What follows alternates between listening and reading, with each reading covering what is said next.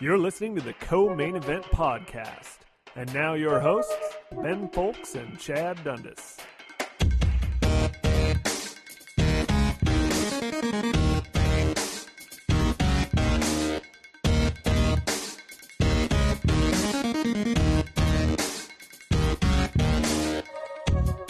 That's right. Welcome in, everyone, to another episode of the co main event Mixed Martial Arts Podcast. I'm your co host from ESPN.com, Chad Dundas, and joining us, as always, from USA Today and MMAJunkie.com, it's the kid, Ben Fowlkes. Ben, how you doing this week? I'm the kid now? Uh, yeah, I just came up with that on the fly, on the spot. 33 years old. Well, I mean, Look at me. Look at me right now. No, you bring up a valid point. Now that I've really taken a gander at, at the at, at your face, the kid does not seem entirely applicable. Uh, and I don't know that it would replace all businessmen Fowlkes as as your going nickname anyway, your working nickname. That's right. I don't have time for your bullshit. But I mean, I gave it a shot. I appreciate that about you. Our listeners appreciate that about you. Well, we've that already virtually nothing else. We've already ground this into the, in, into a dead stop, just an awkward halt, less than a minute into the show, probably. But I know what's going to pick you up, Ben, and that is uh, this this announcement. I think you're really going to like. This week's music that we use between between rounds comes to us courtesy of podcast listener Brett Scanlon and his comedy rap outfit called Big Titties and the Kids. Wow, that does pick me up. I knew that that would brighten your day a little brings bit. a there. smile right to my face. So yeah, it's. A Are you sure it's a comedy rap outfit? Because you might have just in- insulted them. No, he assured me that it was uh, Okay. humorous in nature. Okay. So yeah, that's Big Titties and the Kids, and we'll put a link to their uh, their SoundCloud page on our uh, on our website. Wasn't that the name of one of those unpublished Faulkner novels? Right? Yes. Yeah. Okay. I thought so. The original draft of The English Patient, I believe, was called Big Titties and the Kids. Yeah. I knew it sounded familiar. Anyway, this week's co-main event podcast, as usual, comes to you in three rounds. In round number one, not to make any more terrible zombie jokes, but Jose Aldo did kind of beat Chan Sung Jung until pieces of his body literally started falling off. Not literally. And in round number two, no, it was literally. He separated his shoulder. It didn't fall off. It fell off the rest of his body. That's what happens when you separate your shoulder. It, It was becomes connected to his body. by skin. by skin alone. skin alone. Anyway, We're gonna get a doctor in here. For Moving on. Yeah, I have- no idea if that's what it means when you separate your shoulder. I just want to throw that out there. Uh, round number two, Lyoto Machida and Phil Davis and the robbery that wasn't. And in round number three, so anything cool going on in Bellator these days? All that plus, are you fucking kidding me? Just saying stuff and another installment of Master Tweet Theater, led as always by Sir Nigel Longstock. But first, like we always do about this time, let's do a little bit of listener mail. Listener mail. The first piece of listener mail this week comes to us from Luke W. And he writes, according to a recent article by Dr. Johnny Benjamin, quote, the current medical position is that any athlete, especially a contact athlete who has a, quote, reasonable degree of suspicion of concussion must be barred from further competition, end quote. The doc goes on to explain that reasonable degree of suspicion of concussion should have prevented basically every great slugfest and comeback fight we've ever seen from continuing basically as soon as one guy got rocked. As a rabid fight fan with a thirst for brutal violence and a nurse in training with serious concerns about how many retired MMA fighters will be turning up with CTE in the near in the coming years, I am torn to say the least. Are obviously late stoppages just the tip of the iceberg? Should the level of damage we expect to see before a fight is stopped actually be much, much lower? And do athletic commissions require referees to have any level of medical training whatsoever? Wow, there's a lot of inner conflict I can feel in this question. First of all, male nurse, bro. Dude, you're a male nurse, bro. Male nurse, bro. Uh, now that we got that out of the way, Right. Uh, now we can go back to being reasonable adults. You know, it's one of those things where when you start talking about what you should do if you want to keep your brain intact, you kind of have to stop at the point where you make the decision to become a professional fighter. It's like I don't know Or if you even saw. walk into the fight gym. Yeah. I don't know if you saw uh, the New York Times had an article out about uh, makers of helmets for football and how they put various different warnings and stuff on them. And Did one not of see them, that because I do not trust the liberal media. I know you don't. That's why you get all your news exclusively from the crazy old man across the street. That's right. he knows what's really going on. Uh, yeah. Everyone, the rest of you are just sheep. That's right. Uh, one, I can't remember which football helmet maker it was, had a warning on there that basically said, uh, there's no way the helmet can totally protect you if you are worried about your brain and neck and paralysis and death. Don't play football. They worded it a little better than I just did right now. But and that kind of sentiment, it seems to me like we we should acknowledge that that is basically true when it comes to like combat sports and football and dangerous sports like that. Like the the level of risk that's always going to be there. Uh, to begin with, it's kind of unsafe. We acknowledge that, and then we just take steps to make it like more reasonably safe within what we already agree are unsafe boundaries. Yeah, and you do, you make a good point. Like you're never going to completely legislate uh, head trauma out of fight sports, probably because you know being able to punch each other in the head is one of the major components of the of the sport itself.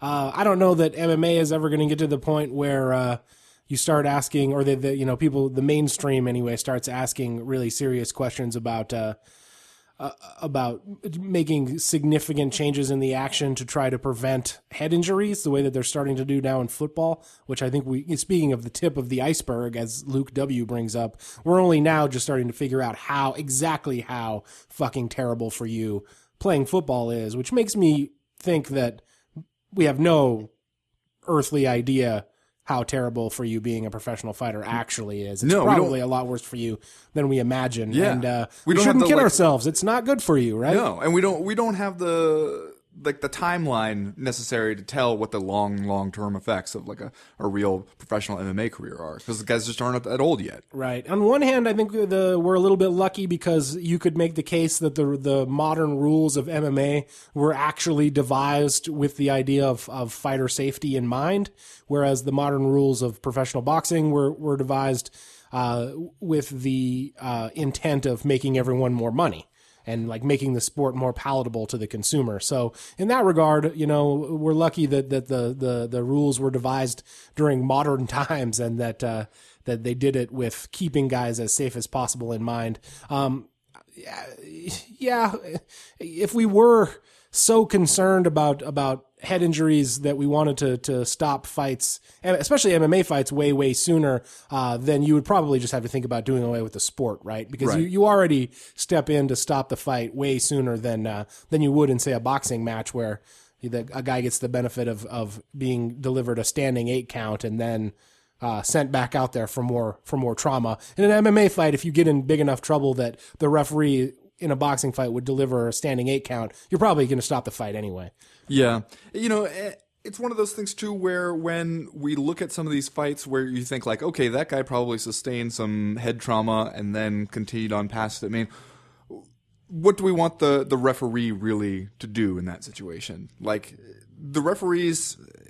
I mean, he asked a good question about what kind of medical training the referees need to undergo, but I don't think you can really ask. I mean, look at the, how much trouble the referees have with what they have to do already. You can't really ask them to think, like, watch a guy take a blow and then figure out how it's going to affect his brain in 30 years and then make a decision based on that. Like, that's just, that's kind of unreasonable of us to ask. Right. The best the referee can do for you uh, is once your arms go limp, try and stop you from taking any more blows. And even that they can't do half the time. Yeah.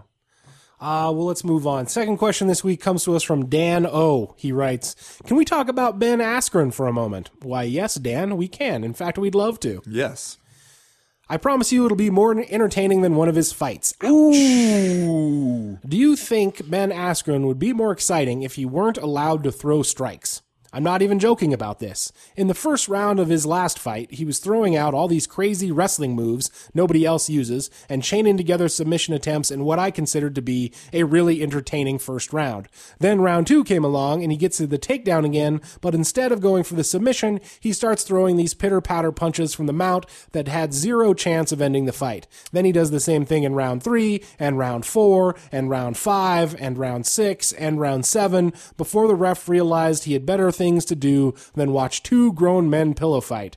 He could have ended the fight at any time if he just put some mustard behind his punches, but fight after fight, he continues to drag things out until the universe collectively sighs and says, All right, break it up, you two. Why does he do this? Is he actively trying to be the world's most boring fighter, or is this the best he's got? Now, we don't talk about Ben Askren much on the show, but after watching his title defense this past week in Bellator, which is the one that uh, that Dan writes about, uh, I thought that we should spend some time talking about Ben Askren because, well, for a couple of different reasons. Number one, because he seems to be one of the weirdest guys in the sport, both uh, from a fighting sense and from a uh, personal uh, interaction, like post fight interview sort of a way. You know what he'd say to Dan if you were here right now and heard this question? What would he say? That Dan's a communist, he probably would say something like that. anti-American communist. Now, for I, I think that in the, you know, specifically dealing with Dan's question, I feel like he brings up a couple of good points and also maybe is a little bit too hard on Ben Askren as, a, as perhaps we are sort of industry wide hard on, on Ben Askren because, you know, this last fight that he had against, uh, Vitali, uh, Andrei Koreshkov. yeah, close enough. Why not?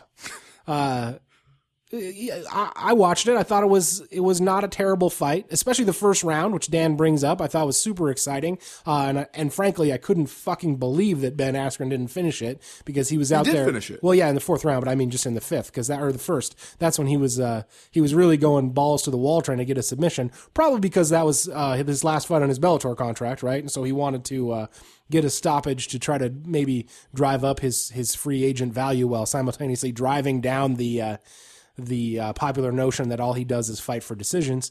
Uh, and really, I didn't feel it was that boring of a fight throughout. I thought the most boring thing about it was sort of the inevitability of it all. That's exactly what the I was thing gonna that's say. boring uh, is not necessarily the way that Ben Askren behaves on the ground. I think it's kind of unfair to charge him with not punching hard enough on the ground as as we do in this bit of listener mail. But like, Although that's uh, true.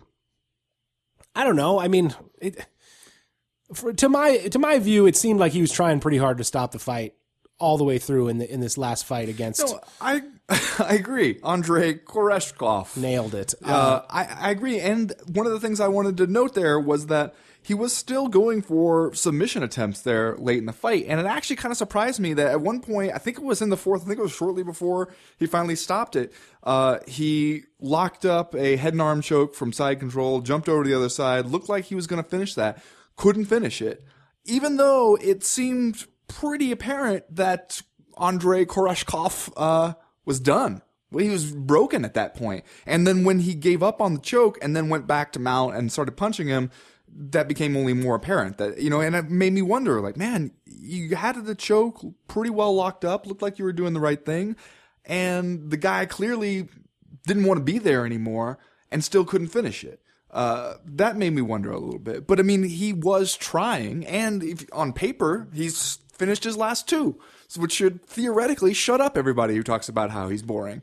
But I agree with you that the thing that's boring about it, if you know, and this one I thought was one of his least boring uh, fights as Bellator champion, uh, was that you could tell early on that okay, this is just going to happen. He, he's just going to take this guy down, Yeah. and he's going to maul him on the mat until the dude has had enough, and you know, little by little, inch by inch, he wins this, uh, and that that's not terribly exciting when you feel like there's like it's just we're waiting for the the actual end, even though we all see the end coming. Yeah, and the two ways that I feel like he's really strange is that number one, he's so unbelievably talented on the ground that, as I think Dan pointed out, he does all kinds of crazy shit that you see almost no one else do in the sport on the ground, and and, and you know. Especially in this most recent fight against a guy who I think was was most notably known as a uh, as a stand up fighter. So uh, Askren probably just had him outclassed on the ground and kind of felt like he could do whatever he wanted, as evidenced by some of the showboating that went on while they were while they were down there. Uh, but he seems to be that good at the ground, and and yet at the same time have zero percent interest in anything having to do with stand up.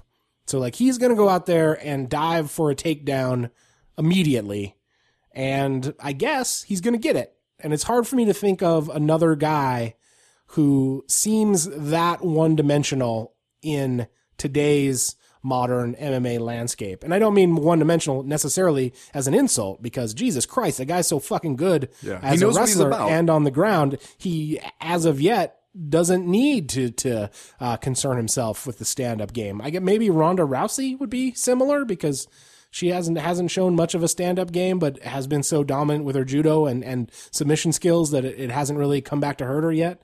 Uh, the second thing that I think is interesting about him is his. Uh, he's certainly a very very outspoken guy, not a guy that's going to hide his feelings. Uh, he's a guy who's who's going to uh, crack a lot of jokes on on the Twitter machine and uh, you know some at his own expense, but in sort of that uh, the way wrestlers do at times, where it's still clear that he's the coolest guy in the room. uh, and you know, in the post fight interview with this Bellator fight, uh, accused the crowd of being un-American because they Bunch didn't communists. They didn't like his uh, his fighting style. And I guess that sort of leads into my next point, which is I do feel like he would be a really, really interesting addition to the UFC welterweight division.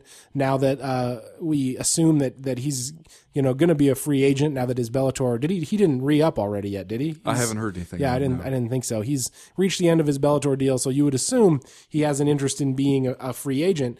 I think he, you know, talent wise, he'd be a really, really uh, interesting addition to the welterweight division. I'm just not sure that he fits into the UFC with his uh, with his sort of uh, uh, outspoken nature. It seems like he would just constantly get himself in trouble because we know that the UFC eh, doesn't necessarily appreciate that kind of dude. Yeah, and you got to just wonder why the UFC would feel like they need to go out and get themselves Ben Askren right now. Uh, you know, and they, I wrote about it in my mailbag that I think the best scenario the UFC could hope for would be to drive up the, the price for Bellator, make them pay more than they want to to re-sign the guy. Because you know, it kind of looks bad if you have your champion just just bail out on you, uh, and make Bellator pay too much to have a guy who people don't want to watch. Well, yeah, but I think it make it looks bad if you're the UFC and you have a guy who is potentially one of the best welterweights in the world, and is a guy that you just don't want to sign because you don't like the way he fights. Yeah, but the Dana White will just under- tell that- everybody that he that he sucks anyway and that he's boring, and then everybody will believe that. well, yeah, no, that that is a good point, I guess, for for people that are going to buy the company line. To me, it, would undermine the entire uh, nature of the UFC as a fight where as a place where the best fight the best. Uh, because you know you just look at the way Ben Askren fights, and I don't think it's out of the question to think that he would be a problem for almost anyone in that welterweight division. It you know with guys in Bellator uh, like Ben Askren, it's it's it can be difficult to tell uh, how good they might be. You know, when if they had to come over and fight the the rest of the best in the world, because you sort of see them uh, out of context in a way. You don't you don't really know much about the quality of, of their opponents, but I, I would like to see it, man. I would like to see him come over and and uh, and try to take on the Rory MacDonald's and Jake Ellenbergers of the world. Uh, I'd like to see it too. GSP jabs him to death. Johnny Hendricks knocks him out. Carlos Condit loses a split decision. There, problem solved. I seem- told you I was going to go. you seem very certain. Absolutely certain. All right, one hundred percent. Uh, We'll we'll put that in the vault, so when if and when it does actually happen, we can go back and check your work. Put it in the vault. Third question this week comes to us from Sam Fagents. He writes So Paul Daley has managed to alienate every major promotion in North America and is relegated back to the minor leagues. Oh, no, wait. Actually, the version of the story most websites are putting out is uh, Daley is ready to return to the UFC. If Paul Daley could beat a wrestler of any ability, he'd probably have been fined instead of cut in the first place. Why is it that M- the MMA world does every story of a fighter getting fired from their job for bad behavior have to end with a super forced apology and a presto changeo redemption every single time. P.S. Daley's claim that 90% of men in the UK who go out drinking have charges of resisting arrest on their records. Are you fucking kidding me? You know, I heard a lot about this Paul Daley stuff uh, from my my UK readers recently. You don't have any UK readers. Oh, I got I got I got UK readers. Trust me, all up in the UK. All right, well, not sure I'm buying that, but whatever. They seem way more into this story than it seems like American fans are. Uh, but you know, I don't feel like this is a a forced apology or forced attempt by Paul Daley. I think Paul Daley has realized that it's a little colder out there than he thought it was. Uh, and I, that in and of itself makes it a little bit forced, right? You go out on your own and realize that it's not uh, it's not the, the the grass is greener scenario that you thought it was going to be, and suddenly you want to come back to the UFC. That that fulfills most of my requirements for forced apology. Okay, you have a point there. And I don't know if I totally believe that Paul Daley really does realize that what he did, uh, trying to hit Josh Koscheck after the bell was super wrong. Uh, you know, he might feel like it was, you know, just a bit cheeky, perhaps, a bit cheeky of him to try that. I don't know if he, he really understands why the UFC got so pissed off about it, but I also feel like I don't. I, I think people get tricked into thinking that Paul Daley is a little more relevant than he is. I mean, he has some wins recently, not against anybody really good. He seems willing to fight just kind of whoever, uh, and he wants a, a, certain kind of fight, which he usually manages to get. I mean, he's still exciting. He still knock people out. He has that kind of appeal, but I just don't feel like he is a complete fighter. I don't feel like we're really missing much by not having him in the UFC. Yeah, I agree. I don't really care where he goes or what he does, and and and you know, felt a little bit, I guess, like Sam does here, that the the stories wondering aloud whether or not he was going to make his uh, UFC return seemed a little bit unnecessary to me. Clearly, obviously, we found out in short order that the answer was no. Uh, and some breaking news, uh, which occurred earlier today before we recorded, recorded the podcast for once, uh, that he has now signed a multi fight deal with BAMMA again. So uh, the answer is no, he will not be headed back to the UFC. And, and, and, I can't, you know, tell you that I feel like the landscape there has changed one way or the other, even if he would have come back. I feel like it's just sort of a, a non issue at this point. Well, and finally, one of the things that makes me a little bit glad is that the idea that the UFC might fire a guy, Dana White might go out there, make the statement, I don't care what happens with this guy, I don't care how good he is, he's never getting back in because we just won't tolerate that behavior. It's nice to see one of those bans actually upheld. Uh, every once in a while, rather than Dana White making these really assertive statements that he'll then totally back up on once it seems like that's a profitable move. Uh, and when it seems like the dude isn't that good anyway, right? Like, I mean, let's be honest. You're you're you're you're totally in favor of the of of eight of uh, blackballing Ben Askren over here, but now all of a sudden you, you want to say that's it's awesome that the UFC doesn't want Paul Daley either because they're sticking to their guns, man. Ain't nobody, sticking to their guns. Ain't nobody blackballing Ben Askren. nobody cares enough to blackball Ben Askren. Well, that's going to do it for listener mail this week. If you have a question, a comment, a concern for the podcast in future weeks, you know how to get a hold of us. Go to the website comainevent.com and click the link in the top right hand corner of the screen that says email the podcast. As for right now, we're going to go ahead, ahead and get started with round number one.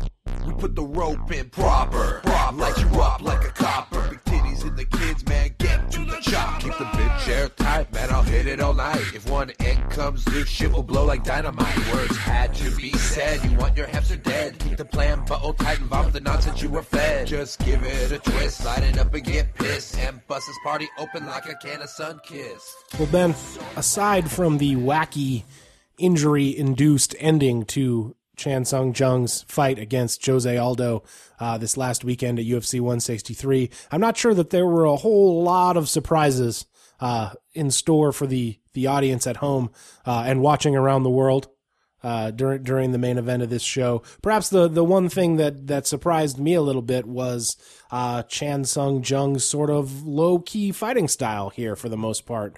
Um, didn't come out with the kind of uh, reckless abandon that we've seen from him in the past, uh, probably out of deference to Jose Aldo's unbelievable finishing ability. Uh, did it surprise you the way that?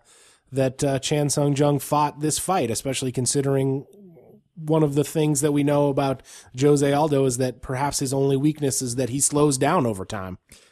You know, that's why it didn't totally surprise me, actually. It seemed like in the fourth round when he got hurt, he was starting to turn it up a little bit and starting up the pace.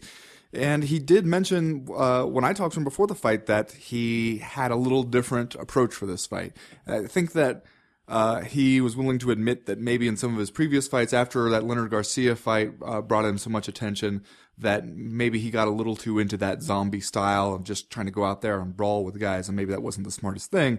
I think he also probably thought that if he tried to do that against Jose Aldo, he was going to go out there and get knocked out right away, uh, which is probably true. So I think that uh, maybe his plan was to kind of keep it level for the first three rounds or so uh, and in the hopes that maybe Aldo starts to tire and slow down a little bit, and maybe that's when you take him. That's when you turn up that the heat. Uh, and he was he was having a little more success by being a little more aggressive in that fourth round. And then, damn it, there goes the the old trick shoulder, pops right out. Yeah, uh, I guess my response to that would be that that sounds like an, an, an a perfectly understandable strategy, and I think that uh, no one would blame the Korean zombie if he didn't want to go sprinting directly into the teeth of, of Jose Aldo's offense. At the same time, if you go out there with a strategy that you're going to try to tucker the other guy out, uh, I'm not sure that it's a great uh, idea to try to let the other guy set the pace, which is sort of like what it seemed like uh, Chan Sung Jung did in this fight. If he if he wanted to uh, to try to tire Jose Aldo out, it seemed like getting in his face at least a little bit more. Maybe try to engage with him in the in the grappling portion uh, a little bit more would have been the thing to do because at the you know the way things went, it seemed like uh, Jose Aldo was perfectly able to pace himself and and make sure that he didn't run out of gas, even if uh, even if that had been an issue for him. Which I got to say, it didn't really look like it would have been in in this fight. And uh, you know his camp talked a little bit about how this had been the easiest weight cut for him yet, coming down to to 145 five. Uh, he seemed to be in great shape. It, it seemed like he wasn't going to going to slow down in this fight. Uh, and so yeah, from from Chan Sung Jung, just maybe a a uh, a faulty strategy in some ways. Like I feel like if you're if you're going to test the other guy's cardio, take him into deep water as they say. As they do uh, say. You got to try to drag him out there, man. Yeah. You can't you can't let him set the pace the whole way. Well, I feel like if you are going to try and wear the guy out, the way to do that is not necessarily with striking exchanges, especially with a guy like Jose Aldo. I think what you want to do is ideally put him on his back and wear him out there with the with wrestling and, and with jujitsu on the mat. Uh, and you know that's obviously easier said than done. If you can't do that, then at least you know clinch him up there against the fence, throw some knees into his thighs and body, and and kind of just chip away at him there. Uh, and Chan Sung Jung wasn't really able to do any of that. I mean, really, the, the takedown battle, Jose Aldo was firmly in control of that. He, he seemed to focus more on that once he hurt his foot, uh, and knew that he wasn't going to be able to, to kick his way to certain victory the way he had in the past. But then again, I mean, I don't know why we should act terribly surprised that whatever strategy Chan Sung Jung might have had, that it didn't work out against Right. Jose Aldo, Yeah, sure. uh, who was a huge favorite going in, and for good reason. I mean, he's a hell of a fighter. To me, what's more interesting is, uh, here you have another fight card in Brazil, right?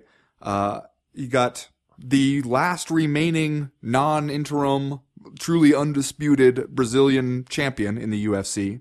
Uh, and it seemed like this one was not as well attended as the other Brazilian fight cards we've we've seen. It also seems like it's probably not going to be one of the bigger pay-per-views.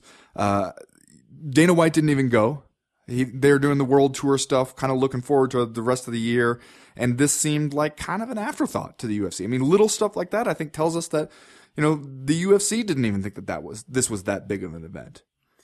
Yeah, and you know we've heard from Brazilian fight fans who listen to this podcast before, who've who've chimed in to write us uh, emails that say that uh, the strat the UFC strategy of packing the card with Brazilian nobodies uh, doesn't necessarily resonate in Brazil like perhaps the company thinks it does. Perhaps, uh, and I know that this is going to sound uh, revolutionary, but maybe the the people who are fight fans in Brazil are much like the fight fans in other part of the other parts of the world in that they want to see the best fighters and not necessarily just guys who are going to uh, carry the Brazilian flag in on their backs. Although clearly the Brazilian crowds do muster a lot of uh, nationalism, you a lot of national pride when they when they go to the live events. But yeah, no man, I feel their pain. Like I wouldn't have. Uh, if, if this was the, the fourth show in, in my country this year and, and it seemed like a lackluster card, I'm not sure I would have shelled out to go to go watch it either.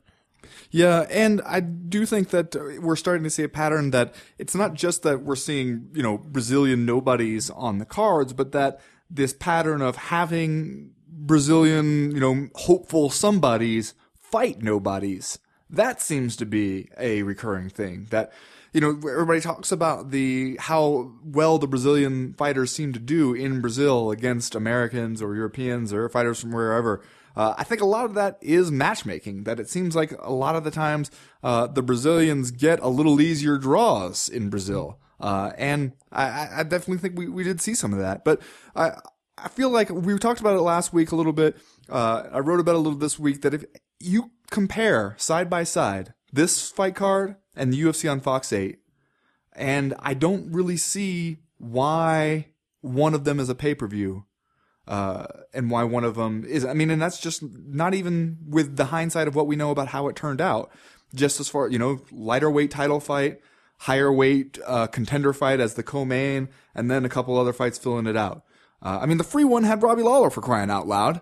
This one had no Robbie Lawler. Uh, It was like when you and I were talking about it earlier, and we're, it seems like the UFC maybe is kind of just saying, "Hey, this one is a pay per view because we said so," Yeah, this one was low on the Lawler index, I guess. Uh, or high. They were already No, shackled to the idea of this being a pay per view, though, when they thought Anthony Pettis was still going to be involved. I'm not sure that Anthony Pettis moves the needle a ton in terms of uh, in terms of pay per view buys, but I think that they expected a more competitive featherweight title fight at least when when he was thought to have been the challenger uh, for Jose Aldo's title. Instead, we get Chan Sung Jung, who uh, is as game as as as ever. He, you know, that guy doesn't doesn't lack for uh, for gameness, as you'd say in the parlance of the of the field. Uh, at the same time, you know, Aldo was able to go out there and put in what I thought was a really complete performance, even uh, even after he breaks his foot. You know, he's he's uh, he looked pinpoint with his striking. He threw a lot fewer leg kicks than we normally see from him, but uh, mixed in a few takedowns just to, I guess, show the world that he can do it. Um, and and comes out with a with a dominant victory that. Uh, that I guess keeps him up there on the pound for pound lists. After the fight was over, uh, he sort of acted like, eh, you know, if you twist my arm, I'll go up to 155 and uh, and fight the guys there. You know, only if you. Oh, but you're gonna have to really want me to do it, though. Um, are you buying that? You think you think Aldo moves up? Uh, I, it seems to me like the featherweight division is both getting to the point where now it could probably survive if Jose Aldo moved up, whereas I'm not sure that always would have been the case. But at the same time, I feel like uh, it's a pretty interesting division, and I would hate to see it deprived of its dominant champion. That's true. I, I feel like, like you said, I can kind of make a case either way, but I, I feel like there's at least one more good featherweight fight for him. Uh, The the division is, you're right, kind of first now getting to that point where you have some options there. Uh, I think he, he has one more successful uh, defense. Uh, you know, I could see Well, it better be against Ricardo Lamas, or his head is going to explode. That dude is just mad that he hasn't got to fight Jose Aldo yet. and you can't really blame him too much. No, I think you know he's, he's got a point. Ricardo Lamas, Cub Swanson, either one of those guys would be fights that I, I'd be interested in seeing uh, Jose Aldo. But again, if he did go up to lightweight, the thing for me is that sure, I want to see Jose Aldo fight the lightweight champ, but at the same time, man, lightweight needs the least help. Lightweight is where you have the most talent right now. Yeah. it feels like you're taking something away from the featherweight division that it not maybe can't stand to have taken away uh, or maybe could just barely survive losing, and adding to one of the most talent rich divisions in the entire sport, let alone the UFC. Uh, you know, it would be one of those things where I would be interested in seeing him go up. Uh, and it is you're the super fight, so I'd be interested in seeing him go up for a one. But we better get one super fight in before the end of the year. I'd be interested in like kind of a one-time deal, featherweight champion versus lightweight champion. Uh, if the understanding was that you know then he goes back down or something, or if he becomes lightweight champion, then fine, he could stay, and, and maybe we force whoever was lightweight champion to go down to featherweight. Yeah, like relegation, like uh, Yeah. some uh, European soccer There shit. you go. I don't care if you have to cut off a foot, you got to go down to featherweight. I'm willing to let Jose Stakes Aldo. just jumped up, didn't they? Yes, they did.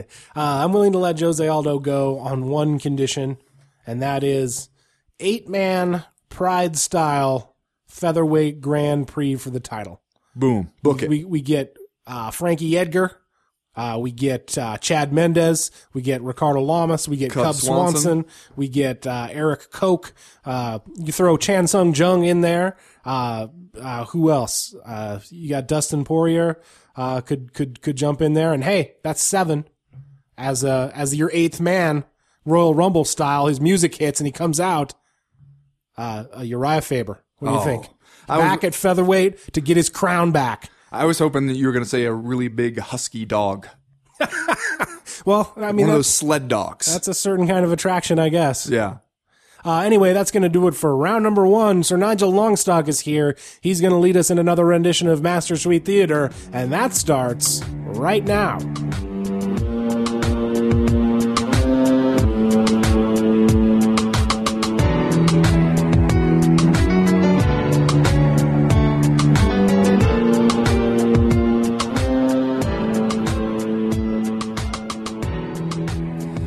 Time again. Time for us to welcome back to the podcast friend of the show and noted theatricalist, Sir Nigel Longstock. Sir Nigel, how are you? Good day to you, sir. I am fluffed and friendly. You you do seem friendly. You don't seem all that fluff, though. If I have to be honest with you. Oh, really? Well, hmm. Oh no, hey, maybe that's what fluff looks like where you come from. I don't know. No, that's fine. Guest on your show, and just immediately, well, your appearance is not quite up to snuff today. How are you? Okay, fair point. Fair point. Um, those of you who don't know how this works, Sir Nigel is going to read us off some tweets from various characters in the MMA sphere, and Chad and I are going to try and guess who those tweeters are. Sir Nigel, when you're ready. Yes, let us begin. There's a theme for this week's show. Of course, there is. What is today's theme? The theme is tweeted as written. Explain that. Tweeted as written. Each of these tweets will be will be acted, of course. I mean, acted like you've never heard. Naturally. But they will also be read in exactly the language that they are originally presented. Okay. Well, Hmm. Chad, are you ready for this? Because I fail to see how that differentiates this episode of Master Tweet Theater from any other. well, maybe you'll just have to be patient. Well, it makes a bigger difference this time, I can tell you. All right. Tweet the first. The kid just looks calm, cool, and straight viscous. Attaboy, ruthless Robbie Lawler. Viscous, huh? Calm, cool, and straight viscous. Chad? Uh, I assume that that's an autocorrect situation. Um, and I guess I would guess Pat Miletich. I was going to guess Pat Miletich. I mean, it's the obvious one. Yeah. You took Pat Miletich, uh, so I'll say Matt Hughes. No, in fact, it is the son that Pat Militich and Matt Hughes never had, Jens Pulver. Oh. Calm, cool, and straight viscous. Well played. We didn't see that one coming. Mm-hmm. dripping slowly to the mat is ruthless Bobby Lawler. Mm, tweet the second. A wave of disappointment has washed over me as I realize there aren't any samples today at Costco. Fail.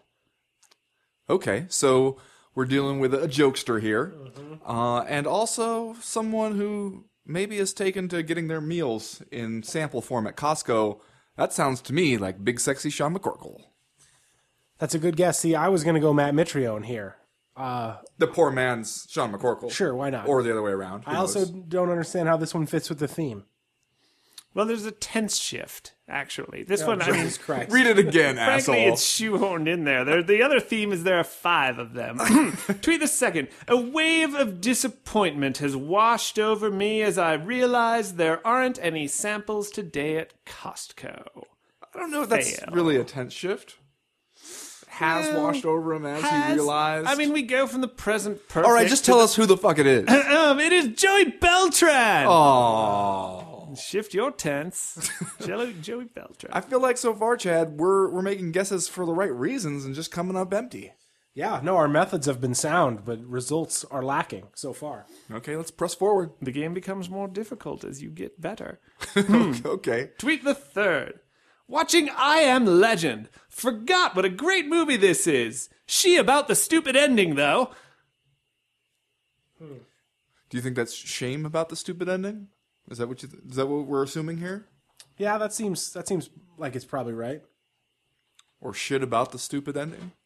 Um. Okay. So someone who has sense enough to realize that that is a stupid ending, and I am Legend. Uh, I'm gonna say my man Joe Benavidez. Interesting. I'm going to go from context of previous Master Tweet Theaters and guess a guy who seems to tweet a lot about what he's watching on television and I suppose the movies. Um, and go Mike Bisping here. Question is, was he watching the movies on FX, which we know got the movies? I don't know that they have that in England, but I'm going to guess at Bisping. Okay. Hmm. Well, the slogan in England is "Have the movies," and it is. It is Michael Bisping. that right? You are correct, sir. All right, now do what you've wanted to do and read the tweet in your terrible Mi- Michael Bisping voice. What you am legend? Forget what a great movie this is. It's perfect. I am legend. God damn it, it gets worse. It gets worse every time you do it. The bunch of vampires It torn me no in the longer basement. resembles a human voice. No. it's like when your speaking spell breaks. That's Michael Bisping. Hmm. Anyway, let's not let that terrible impression overshadow the fact that I got that one right. Okay, all right, fine. well done, Ted Dennis. Tweet the fourth. it's hard to stop. Tweet the fourth. Failure is just a part of the process of success and of finding out who you are. Chatri Sityodtong. Huh. Bit of a run on there, run on tweet. Mm-hmm. Is there any punctuation whatsoever in that tweet? In fact, it is perfectly punctuated. So well punctuated that I initially doubted it came from the tweeter in question. Well, that's a copy and paste job then, right? Okay. Probably a copy and paste job. Uh, you know who loves quoting people? I do, I do know. Henzo Gracie. Oh, well, that's an interesting guess, and but a smart one, because we've seen Henzo Gracie become a regular here, uh, almost as though he and Sir Nigel have some sort of connection in the past. Some history together. A psychic Well, I know two other people that really like quoting people on, on Twitter, and that is Arianny Celeste, uh, Benjamal Ben Lopez. Lopez Smith O'Neill Jackson, uh, and also the poet Philip Baroni. Uh, this seems like more of a poet Philip Baroni one, but I'm gonna go Arianny. Whoa. A lot of zigging and zagging in that Well, one. I feel like that uh, Philip Baroni probably tweeted something better than this for use in Master Tweet Theater at some point this yeah. week. Something like about like, taking a shit at the Orleans casino Yes, or something. exactly. Okay. So Nigel? Well, sir, you overthought it. Oh, it is the poet Philip Baroni. You know because it's about how failing leads to success. That is kind of a giveaway. Now that you think about Oh, it. yeah. Damn it. I overthought it. Okay, all right. Speedy recovery to the poet. Hmm. Tweet the fifth. If dogs had freedom like humans do, how fat would they be? Ha ha! It's War Machine. Is it? You know that for a It's fact? War Machine. I I mean, okay, I guess. I, I, I do I have to guess someone else even though you seem so sure? Do whatever you want, man. It doesn't matter at this point. all right, uh, I guess I'll go with War Machine as well. It is, it is War Machine. He is tweeting as if Phil Baroni had died and it was safe to tweet that good. Uh, I would also like it noted that War Machine tweeted and then later deleted a tweet about how he had not been getting enough pow pow lately because of, quote, too much chlamydia. then, ouch. then deleted that one, uh, leading me to wonder what would be the exact right amount of chlamydia. that makes it sound like uh, dating a porn star may not be all apple pie and uh, Yeah. and good times. Who would have thought there might be some downside? Yeah, it sounds like right now it's one chlamydia per pow pow, I believe. well, thus ends another rousing edition of Master it? Tweet Theater. We're done. yes, that was five. tweet oh, the that went fast. Yeah. Well, flies. uh, Sir Nigel, what do you got going on? Well, it's funny you should ask. I was just about to go into rehearsals on a musical version of The Life of War Machine, but we couldn't get the rights. And so we've created a new musical that is essentially about War Machine, but is about a man who fights and fucks his way through the world of charitable giving. And what's this called? It's called Help Machine, and it's about a guy who's exactly like War Machine, pretty much. Please tell me you play the lead role. Oh, I do. He'll do anything to get that money to fight children's cancer. Well, that was another edition of Master Tweet Theater, and that was Sir Nigel Longstop. Thank you. When you're living on Broadway, and we're gonna do it our way. It's big titties and the kids. Big titties and the motherfucking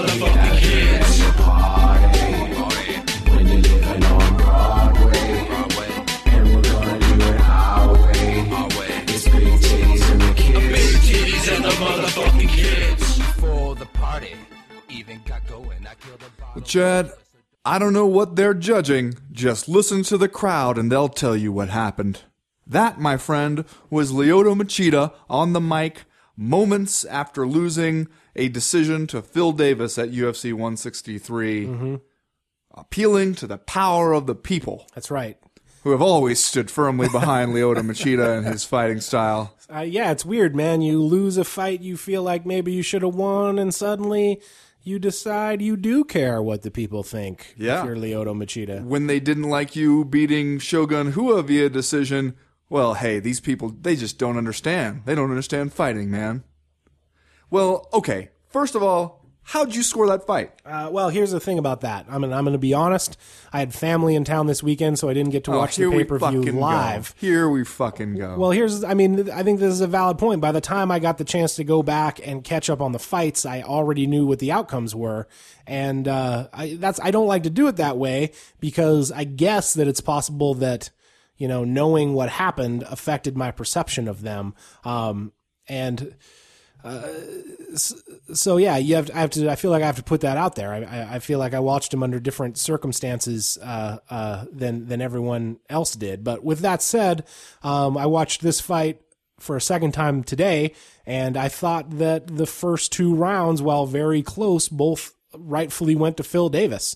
Uh, it'd be just because, um, and then obviously Because you're a wrestling mark? Because you see a takedown and you just lose your fucking mind? no, I don't think that really has anything to do with it. I had Machida winning the third, um, but but I guess in the end, uh, I, I have to go with the judges, and I know that that is not necessarily the the, the popular opinion, uh, but uh, that that's how I saw it nonetheless. And I think uh, I, I'm almost I almost want to say that I think the person that you think win won this fight. Uh, is just sort of a f- further commentary on the subjective nature of scoring in this sport. I think it, it all comes down to the stuff that you value and uh, and the stuff that that appeals to you, maybe in, in in terms of deciding who won. I mean, you take this the first round, for instance, uh, where Machida has the one really uh, uh, showy uh, combination that he that he maybe sort of lands, uh, pushing Phil Davis back against the cage. That was really Machida's only bright spot in that round.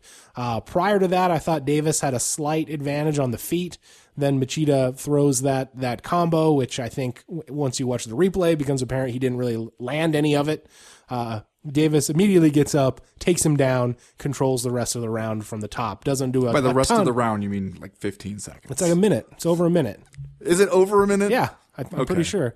Uh, but uh, uh, he doesn't do a ton of damage. But at the same time, unless you are a guy that thinks that that one combo turns the the, the entire round uh, in, in favor of Machida, I just don't see how you score it for him. Uh, and it, maybe it would be a different story if he like came close to stopping Phil Davis or in some way uh, dropped him with that combo or or or made it look uh, you know like he had put Phil Davis in significant danger. I didn't see that there, so for me it's hard to uh, to know how he wins that round. Without the takedown, what what would you score that round? Uh, it would be real even after that combo, I would say. But I mean, that's an unfair question because without the takedown, like True, but I mean, I think that one of the things that one of the reasons why I feel like people put, I feel too much weight on takedowns, even if they lead to nothing, is that it's really easy to see. Okay, one guy wanted to do something there and he did it, and even though the other guy didn't want him to do it, I mean, it's hard. It's hard to miss that when you know one guy picks the other dude up and throws him on the ground.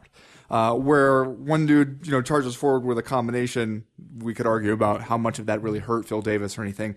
It's a, or you know, if a guy is slipping a jab just barely and, and coming back with something, that's a little easier to miss. Uh, so I feel like, and especially guys have learned how to manipulate the judges with those takedowns. Like, okay, close round, got to get a takedown in the last minute. That'll seal it for me. And it's one of those things where I think we kind of stopped arguing about whether that should be the case, and people just accepted that it is. That if it's a close round and you get a takedown, you're round. You know, as long as you can keep the guy there and he doesn't get up and get the takedown back. Uh, and you hear fighters talk about it sometimes where they're like, oh, he took me down earlier in the round, so I was thinking I got to get that back in order to even up the round. Um, seems like kind of a weird way we go about talking about it. I mean, I think the fact that we can argue about this decision now proves that it's one of those decisions where you couldn't get too mad either way. And I think that Phil Davis had a good point when he was saying, you know, after a fight like that, where you go to the judges, you have forfeited your right to be upset. I think that's something you and I have said before that when it's that close, you don't really get to be too mad about it because you allowed it to be that close and you know that, you know, it's basically a coin flip at that point. But when I was watching it live, uh, I felt like Machida had won rounds one and three. Uh, you know, Phil Davis's best round I thought was the second round. It wasn't even uh, a great round necessarily for him. Uh, I was expecting Leo Machida to get that decision, uh, and you know, I wasn't standing on my chair and booing with the the crowd in Rio. Uh, but I, I was a little surprised at that one. I also, though, I, I feel like some of that is just going to be inherent in Machida's style, man. I mean, the way he fights like that. You look at the punch stats numbers afterwards, and you're like, man, you, you landed a, a pretty high percentage of your punches compared to Phil Davis. But the judges don't, they don't notice that. They- They're not going like, oh, wow, he's not missing many punches. I mean, they like to see a dude get busy. Judges reward busier fighters. And I think that's what Phil Davis showed us here. Yeah, we've talked about that in the past. That Machida's fighting style seems uh, almost tailor made to lose decisions if if you're judging them uh, via the unified rules in a three round fight. It's like he exists in the margins, kind of. He does a lot of a lot of motion, a lot of inactivity, uh, and and kind of hunt and hunts and pecks his way around the outside. Uh, and it seems like that's just not a style that's gonna win you a lot of favor with the judges, which seems like a weird thing to say since he did win like four or five defi- decisions in a row between like 2006 and, Well, and, even when he does 2008 win- or something like, like that. Like we beat Dan Henderson by decision, and it was one of those where it was like, okay, well, we recognize you won, man, then we'll kind of keep you in this holding pattern in the light heavyweight division, but you don't really vault forward based on that win. I mean, a lot of the things that he does well is by stopping the other guy from doing what he wants. But that's kind of like a negative success rather than the dude who comes, you know, straightforward, guns blazing, uh, and it's hard to ignore what he's doing. You know, the same reason that it's hard to ignore takedowns uh, in the judge's eyes.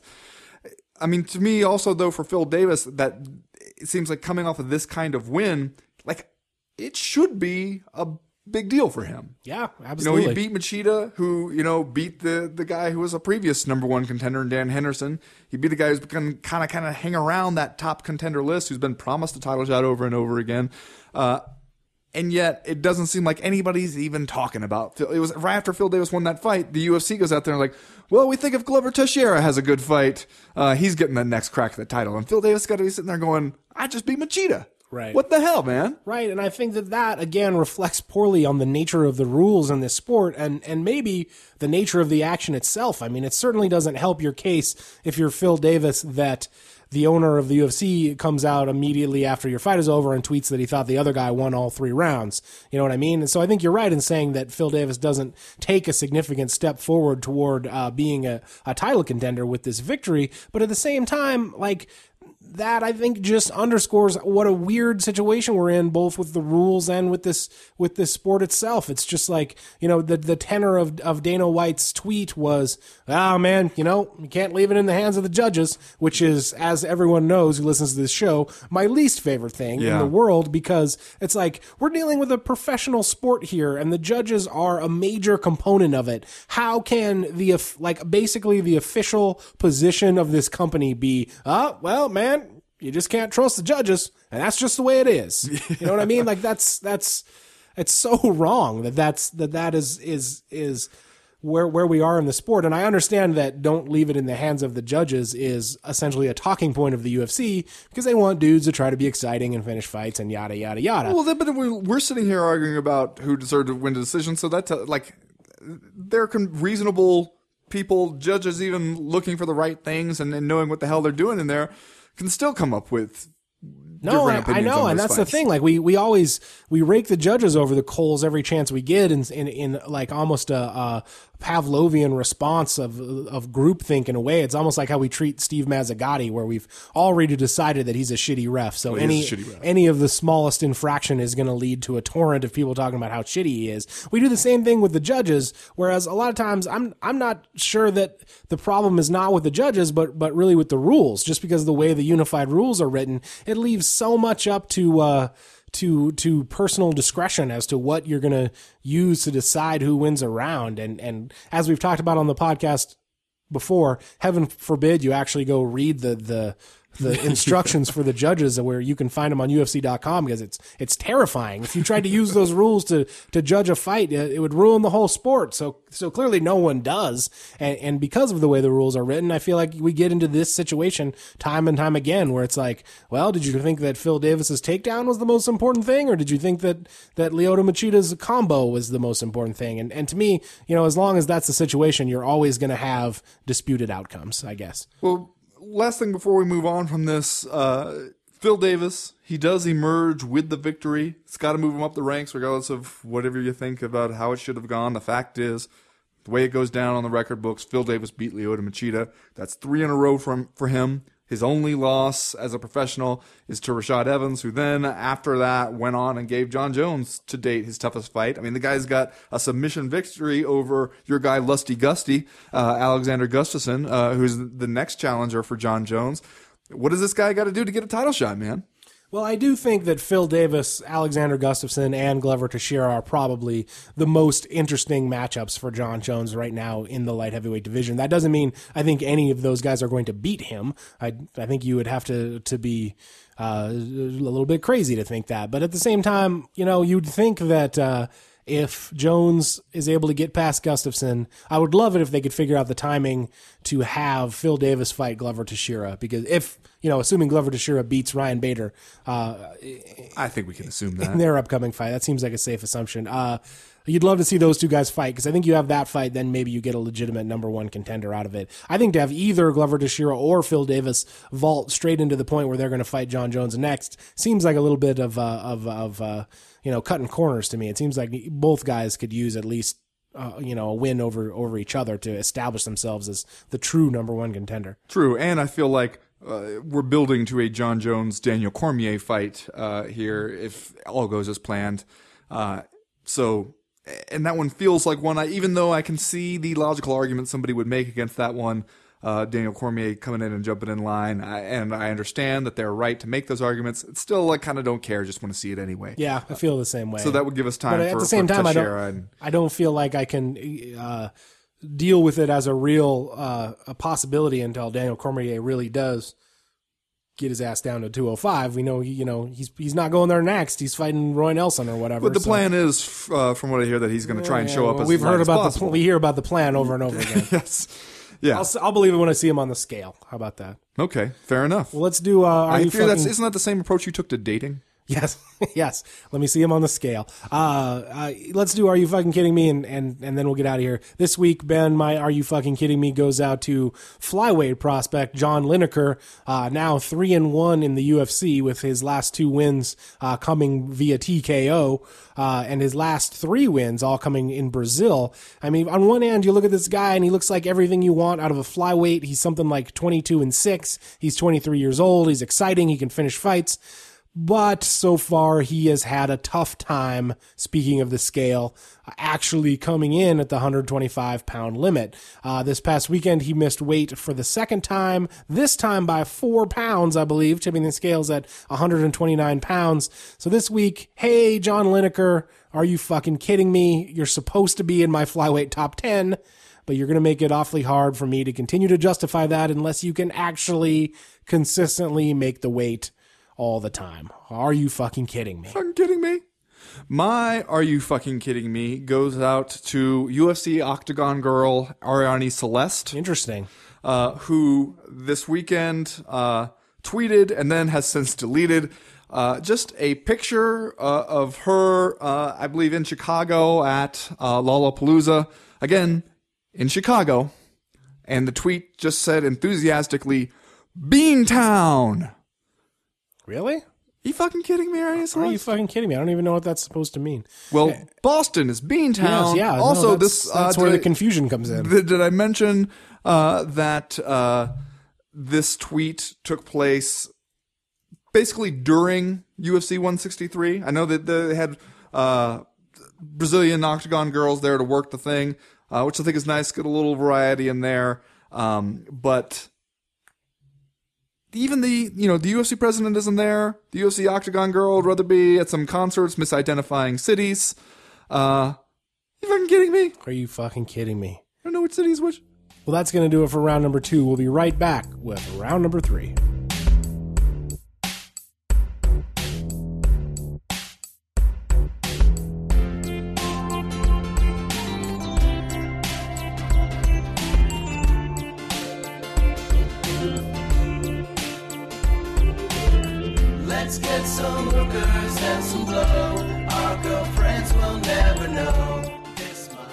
Ben, I don't know if you've heard, but Tito Ortiz and uh, Quinton Rampage Jackson are going to fight each other in uh, Bellator's first ever pay per view effort coming up on uh, November 2nd.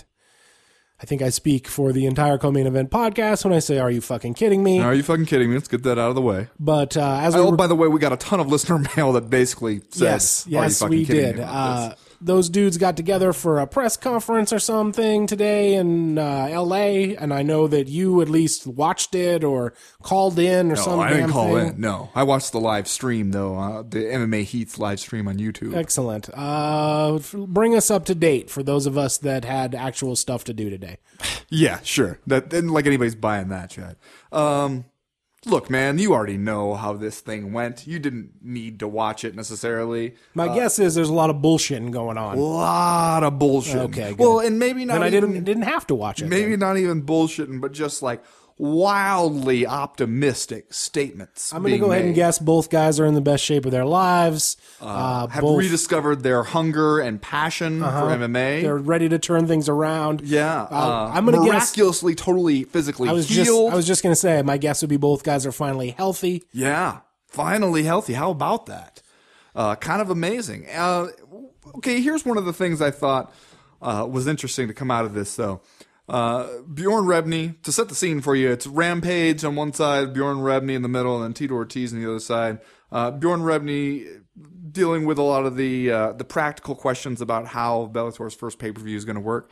When asked how much Bellator's pay per view would cost, he said that that was going to vary depending on the distributor. Uh, from $35 to 40 to 45 highly likely he said that, that it will not in any uh, market exceed $50 for the pay-per-view Okay. which seems weird to me that it could vary that much Yeah, for sure. also can we please be in the market where it's like 15 bucks or Well, something Here's my question. All right. Well, let's just let's get this out of the way first.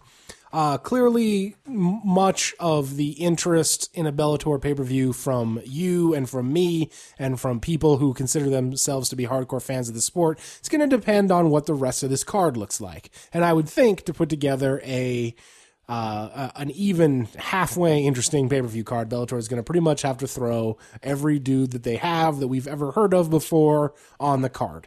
Uh, Michael Chandler is going to have to be there, ass- assumedly rematching Eddie Alvarez, uh, but uh, maybe we can talk about that in, in a minute. Uh, uh, ben Askren is going to have to be on the card. Pat Curran is going to have to be on the card. Uh, King Mo, I assume, is going to have to make an appearance. Let's say Bell- bob sapp versus a cartoon character let's say, uh, for the sake of argument, Bellator puts together the best card it possibly can with all of those dudes present, minus Bob Sapp and the cartoon character, uh, who with, are otherwise engaged in bulgaria with the uh, with the uh, intention that Rampage versus Tito is going to bring in the casual fan. Though, dear fucking god, I can't imagine who those people would be that would be interested in watching that fight. What would you pay to watch the the best Bellator card on pay per view?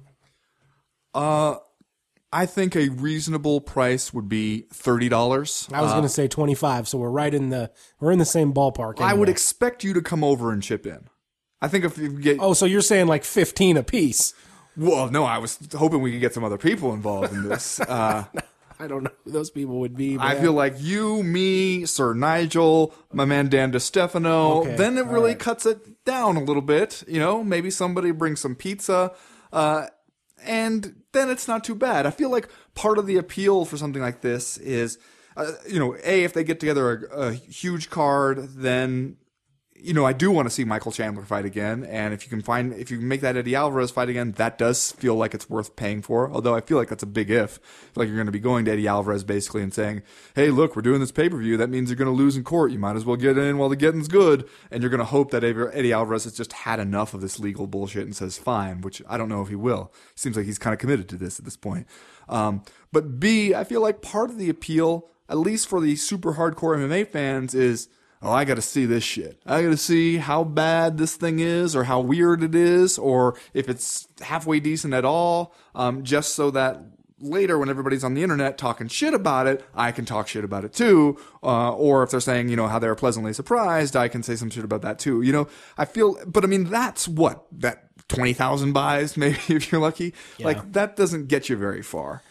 Uh, it's weird to me that anyone would, would want to watch Rampage Tito to like to even trash on it, to even talk about how shitty it was, because we all know what it's going to look like. It's going to look just like all of their p- most recent fights in the UFC. They're both going to go out there and, and, and do the old soft shoe around the cage, and Quinn Jackson's going to win a, a unanimous decision, probably. You know, no one's getting stopped.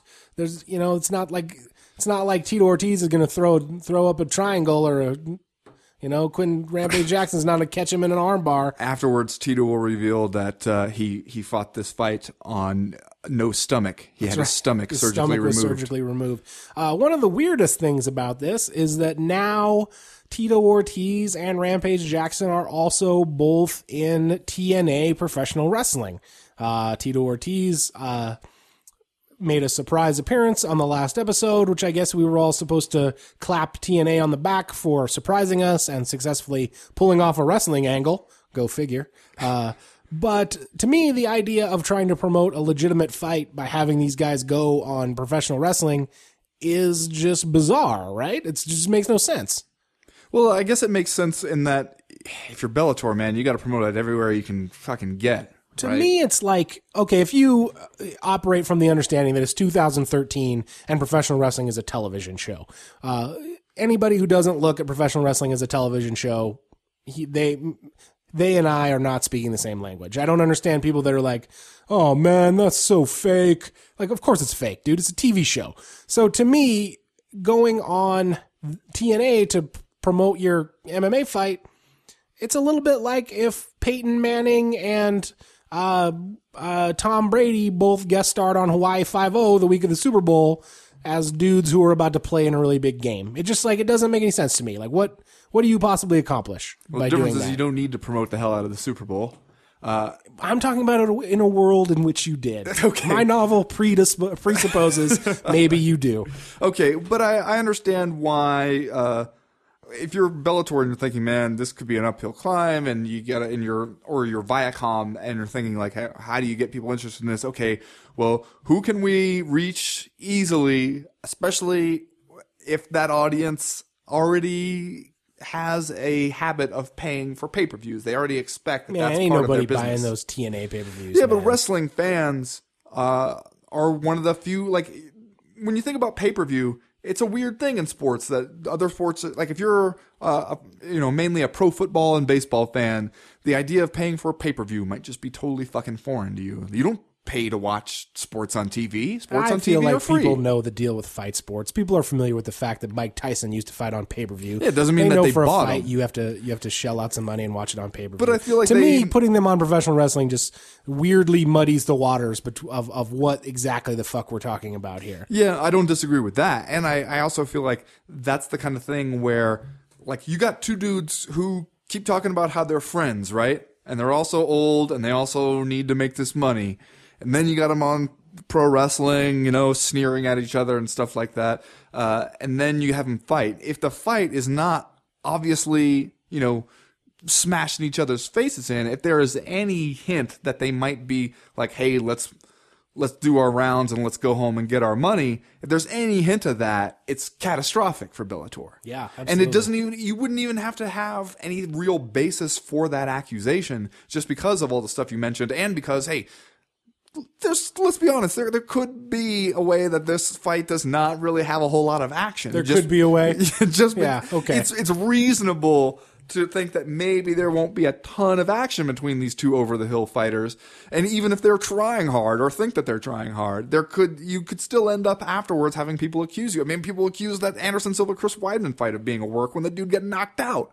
So you could see how that kind of shit could totally backfire on them. Yes. I guess the feeling maybe with Bellator now is shit, man. They got to try something. You know? No, I guess.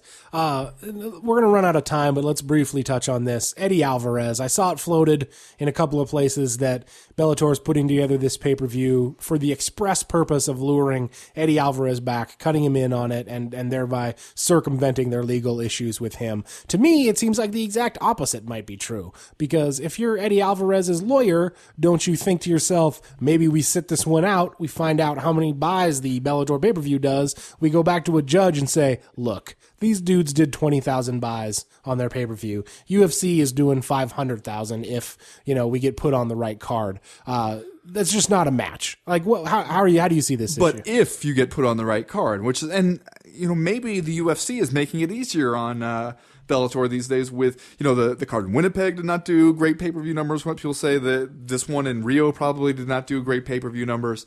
Uh, again, uh, getting the UFC's actual accurate pay per view numbers might be uh, a little more difficult. That would for, be one of the problems. but uh, I could definitely see how this could backfire if Bellator is going to, you know, if you're doing a pay per view to prove that you can do pay per views, because man, pay per view is not that easy, especially if you're just going to jump to pay per view from a Spike show that's doing okay, you know, that's not exactly setting the world on fire. It's tough to, to transition that audience into a paying pay per view audience, especially if it's going to be like 45 or 50 bucks in some places. Man, ain't nobody trying to pay 45, 50 bucks to see that pay per view. Not unless you get Bob Sapp versus a cartoon character and, sell me. and I would sell Ben me. Askren versus a polar bear. All right, well, let's do just saying stuff and we'll get out of here for this week. Just saying stuff, as you all know, the part of the show where Ben and I both make statements that we're not asked to back up or follow up on or support in any way because we are, in fact, just saying stuff. Ben, this week, uh, I know that Brian Stann is gets an almost unreasonable amount of, of love from the MMA media. Uh, uh, past episodes of this show included, uh, but I feel compelled to join the chorus this week of people already saying that he did a tremendous job sitting in for Joe Rogan on color commentary during UFC uh, 163. I felt like he brought a very legitimate sport vibe to his commentary. It's got a definite different feeling than what you normally get out of the UFC broadcast team. So this week, I'm just saying maybe we keep him there full time. Maybe we go three man booth with Joe Rogan, Mike Goldberg, and Brian Stann all the time. I'm, I would not argue with that. I'm just saying. Just saying. I, I don't know if you noticed though that Brian Stann is going to be doing college football Saturdays this fall, so he might That's not during be. the daytime. He could jump on a plane. You could make this happen. Yeah, he'd be in Rio in no time. Uh, Chad, I'm just saying that during today's press conference, conference call, Bellator thing, uh, Rampage Jackson said that he would still like that boxing match with Roy Jones Jr. and at one point said, "quote that Roy Jones Jr. was quote very interested in fighting me." yes, I'm just saying. I bet he was. I, bet, bet Roy Jones Jr. was. really is interested in a boxing match with Rampage Jackson because shit, man. Roy Jones Jr. could use a little extra money, right? Just saying. Well, that's going to do it for this week's show. We'll be back next week uh, to continue breaking down the wild and woolly world of, pro- of professional mixed martial arts. As for right now, we're done. We're through. We're out. Man, Roy Jones Jr. just hanging around looking for a, an aging MMA fighter to fight. Which- who? It doesn't matter who. Any one of them. He'll take any one of them. Which one of you knuckleheads wants to get punched in the face by Roy Jones Jr.? Uh, and I said, we- we are talking about a boxing match.